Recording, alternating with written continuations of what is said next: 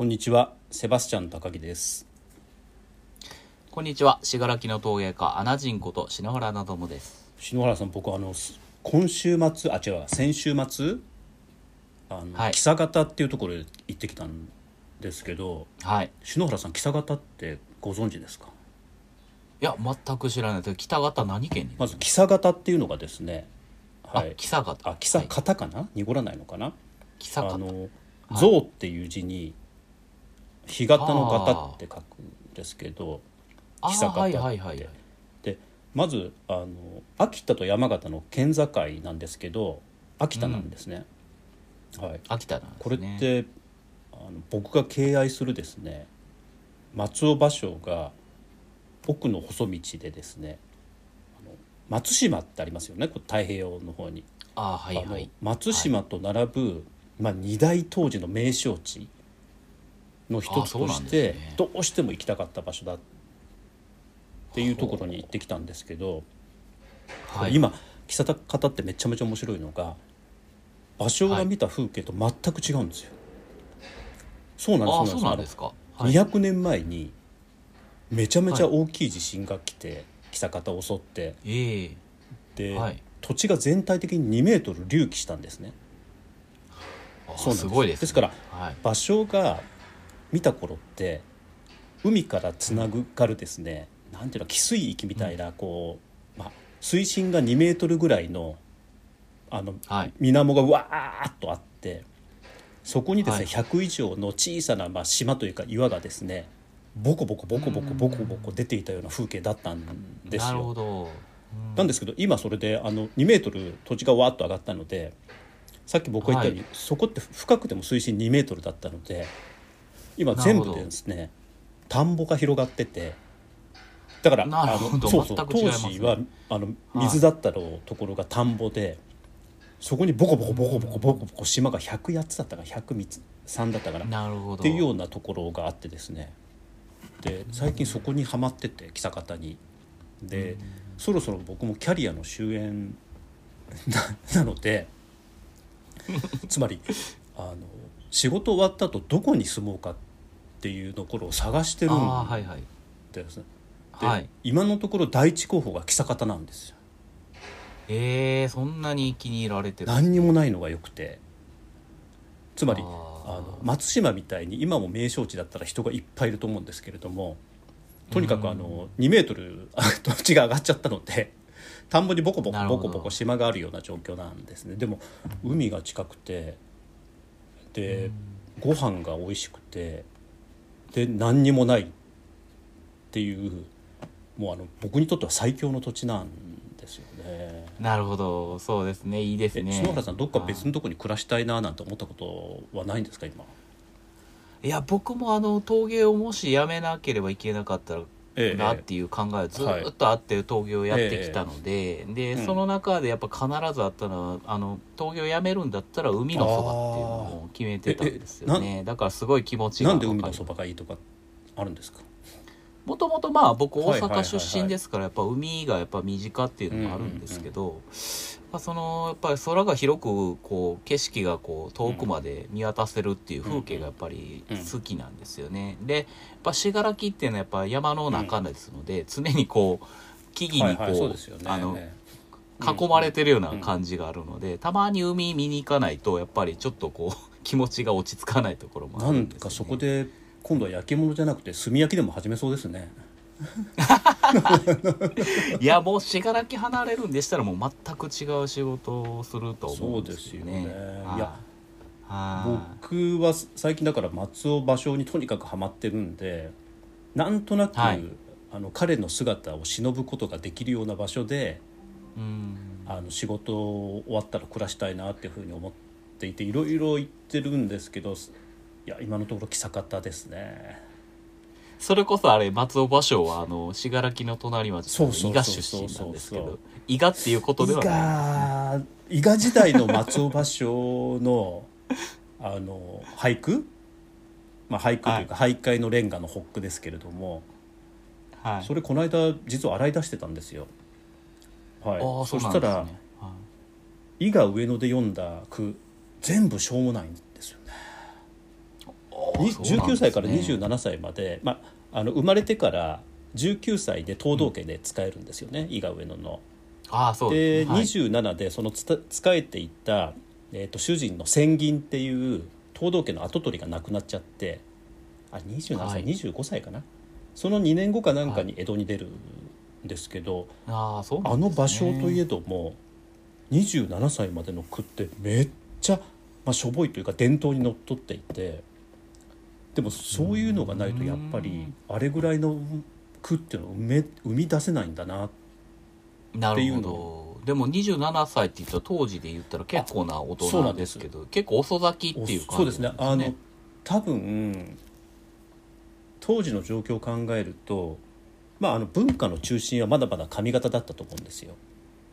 あ、そうですね。でも、はい、あの文化の中心の上方がずっと続いていたので、あの今と一緒で硬直化しちゃってたと思うんですよね。ですから自分が入る場所というか隙間がなくて、なので信仰としてある江戸に向かっていったんじゃないかなみたいな。あ、なるほど、うんうんうんうん、でもその後江戸に行ってから多分彼の才能が開花するまでやっぱりじゅうねんぐらい、うん、あの伊賀上野時代 と,、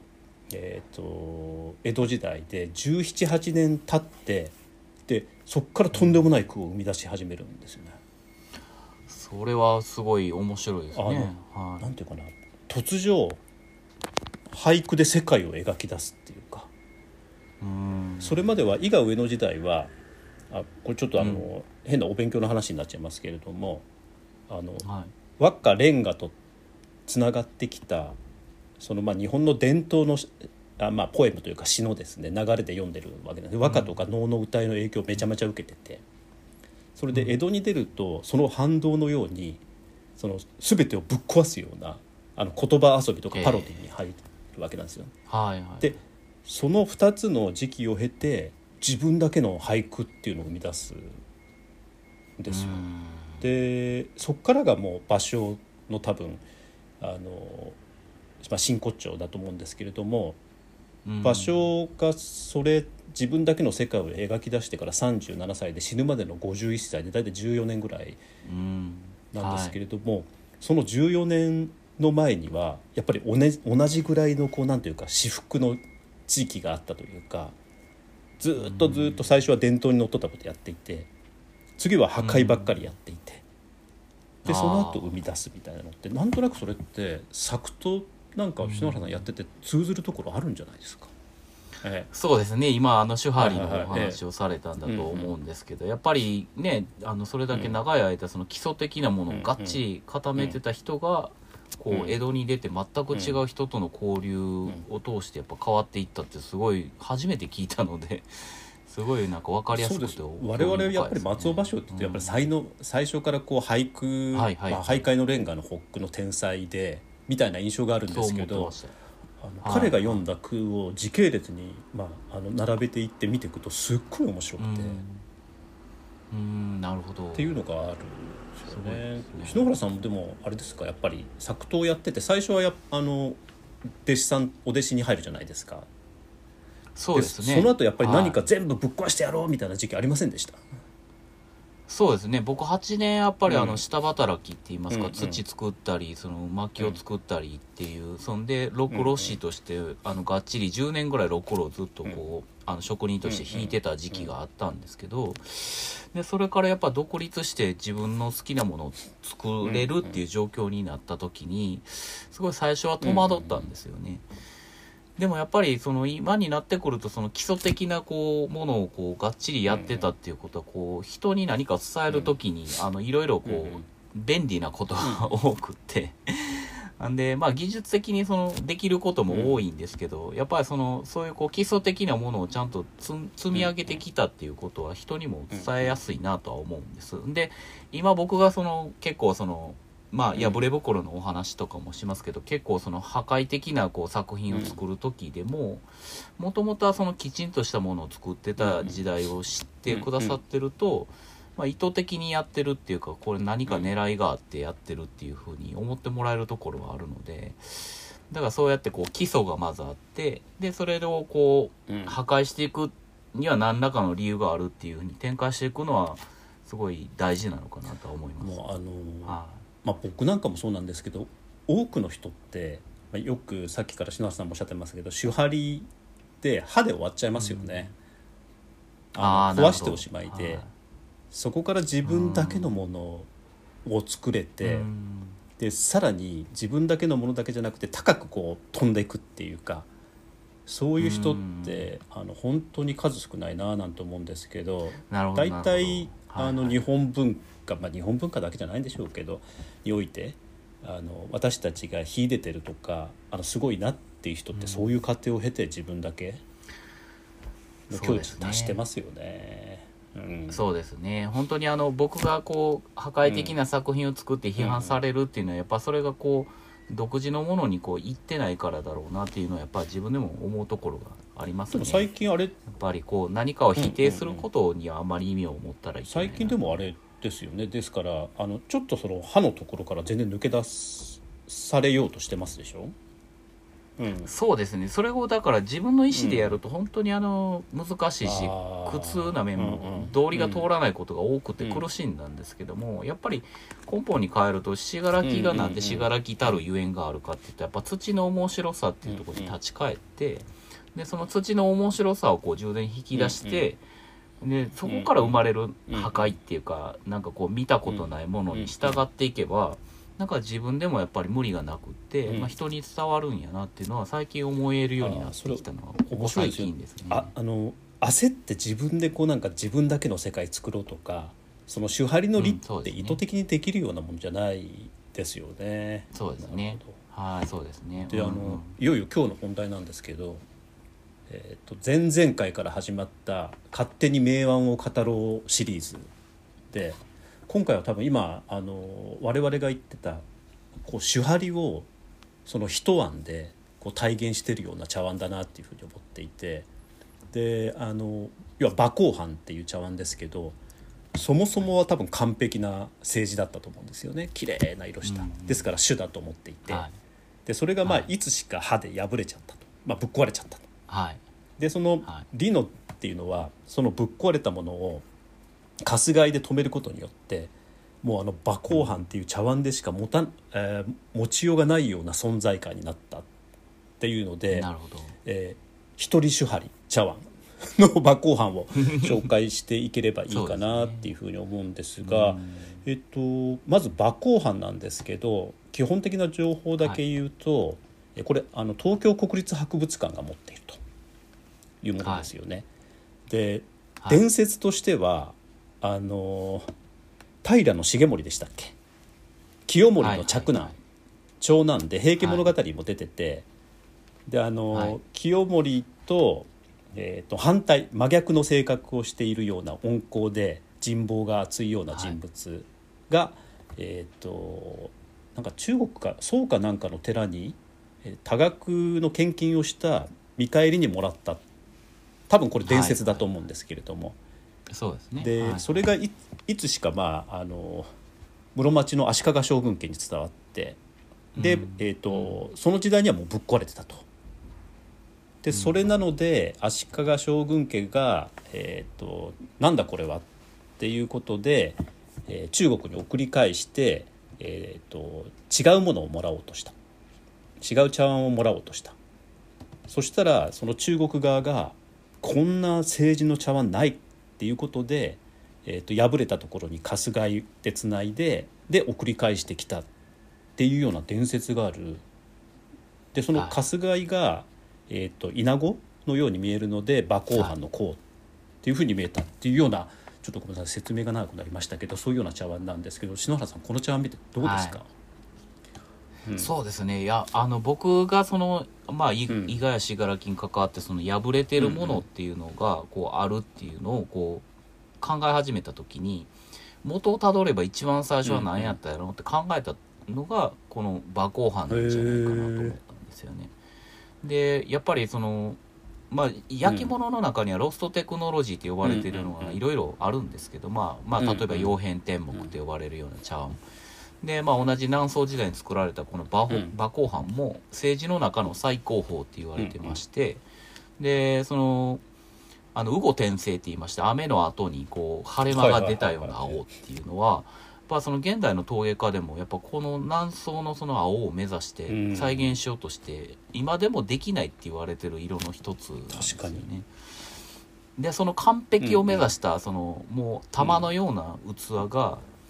割れてることもそうなんですけど、それをこうホッチキスのような鉄の鋲で止めて返されたら僕は怒ったんじゃないかなと。まあそうですよね。最初になんじゃこれって言って怒ったと思うんです。ところがそれをこう稲子がひっついてるみたいで面白いって言って、うん、今国の宝のように扱ってるっていうのがやっぱなんか日本独自の感性なんじゃないかなと思ってすごい興味を持ったんですよね。はあ、で、うん、それからそのまああの金継ぎとか、うん、その修復師のその本とかを若い頃にたくさん読むようになったきっかけになってる茶碗になります。あのうん、で実はこれふたつありまして、あ、そうなんですか。あのふたつ、ええ、そうなんですよ。もうひとつはマスプロっていうところの美術館に持たれてるやつがありまして、でせんきゅうひゃくごじゅうねんだいにあのそのふたつ揃えて比較検討した時があったっていうのを僕今回調べて初めて知ったんですけども、だからその継ぎ方もそのふたつあるんですけど全然違ってて面白いですね。いや僕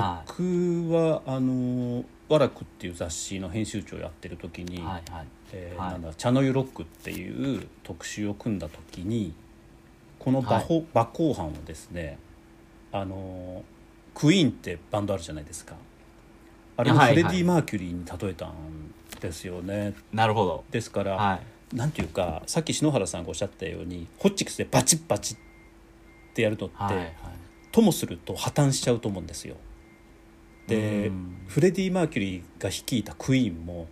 なんていうかロックにオペラの要素を取り入れる、うん、つまりホッチキスですよね。もうバンバンとなでなるほど。多分そんなの成立しないですよ普通は。でも成立しえないものが成立した時にだけ生み出せるような緊張感とか、うん、あのまあうつまあ、シンプルな言葉で言うと美しさみたいなものが多分この茶碗にはあるだろうと思っていて、それでフレディ・マーキュリーに、はい、あの例えたんですけど、あのそうですね、本当にあの波長っていいますか、はいはいはい、完璧なもののはずにこう、ええ、破綻がこう見える時にその見え方が大事なんやなと思うんですね。な、なんだろうな、うん、もう雲の糸と一緒ですよね。多分天井から一本透明の糸が吊りさ下がっててそれが見えるか見えないかだと思うんですよ。はい、であの我々我々というか篠原さんは分かんないですね。あの普通の人は見えないわけなんです多分その雲の糸が、はい、でも、はい、これやった人は雲の糸見えたんじゃないかなと思っていて、ですからあの世の中に奇跡的な何かが生まれる、例えば、まあ、あのモナリザでも何でもいいんですけれども、あのヴィーナスの誕生でも何でもいいんですけど、はい、奇跡的な作品って、はい、やっぱり中にこう必ず破綻っていうのが含まれていて、うん、で きゅうじゅうきゅうてんきゅうきゅうきゅうきゅうきゅうきゅうパーセント は多分破綻しちゃう。でだけど奇跡的に破綻しないものが生まれる時が、うん、あのこういうようなことで、そう考えると馬鋼版ってやっぱ奇跡の一椀一椀ですよ ね, そうですね。だってちょっと、うん、いや僕はあのこれはあの止めた人以上にあのその見出した人がすごいなっていつも思ってたんですけど、その辺はどうでしょうね。これ多分このかすがいがちょっともしずれてたらこれこんな美しかったのかなとかも思うんですよね、うん、それでなるほど、あの、まあ、見出した人もすごいなと思うんですけど、うん、これ止めた人が分かんないですよね。あのなんていうかこれを意図して止めたのか、あるいは民芸みたいに偶然やったらとんでもないものができちゃったのかっていうのは分からないので、だからふたつの要素をもってして、えっと、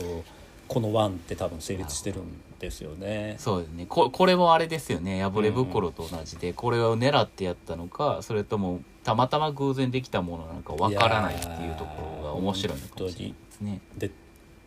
室町の時ってどういう状況だったんですかね。本当ですね。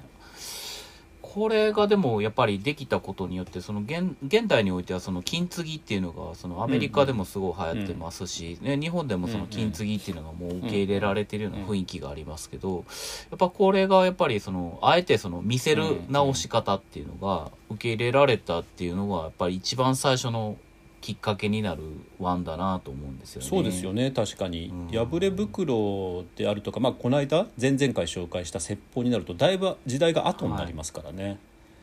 そうですね、やっぱりずっと前にこれがあって、うん、そのね、あのし、うん、信楽のその水差しでもあの芝のいおりっていうのがあったり、うん、でやっぱりその竹筒のその利休が作った花入れでも真っ二つに割れてるようなものをあえて使ったりとかしてるのはやっぱりこの馬行藩が僕はきっかけなんじゃないかなと思うんです。 な, なぜこれが美しいと思えるんだろうっていう不思議さっていうのがやっぱりあるんだと思うんですね。これってでもいつぐらいから美しいとされたんですかね。本当ですね。いやそのあたりはあの今回調べてみたんですけど出てこなくて、はい、そうなんですよ。あ、そうなんですか。だからそれ知りたいなと思っていて、つまりあの室町幕府お抱えの、まあ、あのこれが美しいんだみたいな東山御物みたいなものを認定していった、はい、あのおとぎ衆みたいな、はい、あの人たちがいると思うんですけれども、うんはい、そういうような人たちがこれ美しいと認定してたのかな。あ、なるほど、そうですね。っていうのはちょっと気になっていて、なるほど、ですから逆に言うと、はいはい、もしかしたらこれはずっと将軍家にあったけど、はい、これが美しいんだっていうふうに言い始めたのってそれこそ破れ袋とかがあの成立してからかもしれないですよね。それは興味深いですね、うん、あの京都であの国立博物館で展示されている時に僕実物のあの説法を見たんですけど、うんうん、その説法のすぐ横であの展示されてたのが伊賀の耳付き花入れのあのカラタチ、あ、カラタチで、あ、カラタチじゃなかったかな、あのまあその花入れが展示されてたんですね。でそのあのちょうど学芸員の方おられたのでお話を伺ったら、うん、この花入れがその価値を見出されたのは明治からですっていうお話です。そうですか。えー、代々ずっとこう受け継がれて大事にはされてきたんですけど、うんうんうんうん、それが世の中でそのあの美しいものとして認められたのは明治からです。うんうん、えそれからたちですか。そうですね、あのあそれも割れてる花入れなんですけども、はいはいはいはい、あれあれ電車で来たやつでしたっけ、東京まで。あ、そのいきさつちょっとご存知ってないです。はい。でそれを伺ったら結構そのまあ、あのセバスチャンさん今おっしゃってるように、うんうん、いつそれがその美しいものとして認められたかっていうのはその結構時代がこう行き来してるのかもしれないなと思うようになったんですよね。ずっとだからできた時に美しいって思われてたと思ってたんですけど、うん、そういうものもあるんですけど、逆にそのつい最近になってからよりこう当然のようにこう美しいと認められてたよってお話しされてるものもあるのかなと思います。これここまでいっちゃうとこれこれがいいんだって言えるのって戦国大名じゃないですか、やっぱり。うーん、あの今までの価値観をガラッと変えられる人たちじゃないと。そうですね、これに美しさ、うん、でもまあ、あのいずれにしてもこれがずっと残ってきたってすごいですよね。うん、そうですね、はい、いや本当に面白いなっていうふうに思いながら見てますけど、なんか書いてあるな。あ、一時織田浦区、あの信長の弟のが所有してたとも書いてますね。はい、うん、ああ、そうなんですね。だからそのあたりじゃないですか、はいはいはい、やっぱり。うーんっていうような気がします。なんか一回、うん、まあでも将軍家もやっぱりそれをやっぱりね素晴らしいものやっていうことでやっぱりこう可視したっていうことなんでしょうから、うんうん、やっぱそのあたりはやっぱあれですかね、やっぱり。もう当時から美しいものとして認められてたって感じなんですね。そうですね。あとはこれうちじゃ美しいって認められないけどとかいいってあれだなかなか認めづらいけどお前んとこだったらいけるんじゃないみたいななるほどよくデューデリジェンスってビジネス用語で言うじゃないですか。その例えば、まあ、ある会社があってではい、この会社がうまくいかない時にあの、はい、外部の人たちの目でその会社の価値をもう一回測るというか、それデューデリジェンスっていうんですけど、なんかあのこれ茶碗におけるデューデリジェンスが行われたんじゃないですかね。なるほど。あのそれは作り手として、うん、あの僕があの、うんうんうん、焼きもん焼いてて釜出しした時、うん、あ全然ダメやなと思ってるやつを横からすごいいいですねこれって言ってくださって、うん、でそこからこう見方があそこれはこれでいいのかって思えるようになった体験が何回かあります。まあでも多分そういうことなんじゃないですか。なるほど、そういうことなんですね、えー、あのそれまでの伝統、多分あのおそらく中国から来てるのでこれだけの政治なので、そうですね、やっぱりキープするしかなかったと思うんですけれども、そのキープしてきたものの価値をどっかの段階で転じたというか、あの、うん、それが、まあ、戦国あたりじゃないですかねこれ、えー、そうですね。本当にあのでやっぱりその戦国時代になるとその、うんまあ、芝の伊織とか破れ袋とか説法っていうもの、破れること丸ごとその美しいものとして認められるものがこうできてくるんですけど、この獏王に関してはその最初から割れてたわけではなくて、完成品のものが欠損してで修復してこの形になってるっていうことがあの他のものと全然違ってる。確かに、あ、確かにそうですよね。作ろうっていう作業がそうなんですよ。で、えー、これを見てから生み出そうとする人たちとか、うんうんうん、見出そうっていう人たちの行動につながっていくきっかけっていう意味では、うん、このやっぱりその完品やったものが割れた時にそれをどう捉えるかっていうのがすごい大きなきっかけになってるワンだなと思うんですよ。いや確かに面白いですよね。でそれがいつしか、うん、これがなんていうか、あたかも日本でずっと昔から美の基準、日本人っていうのは不完全なものに美しさを見出すって今すごくもっともらしくあの言うんですけど、うんあの、はい、僕ってそれって多分あのどっかの段階で始まったことなんじゃないかなっていうふうに思っているのを、うんね、この獏王見ながら、はい、あの感じてましたね。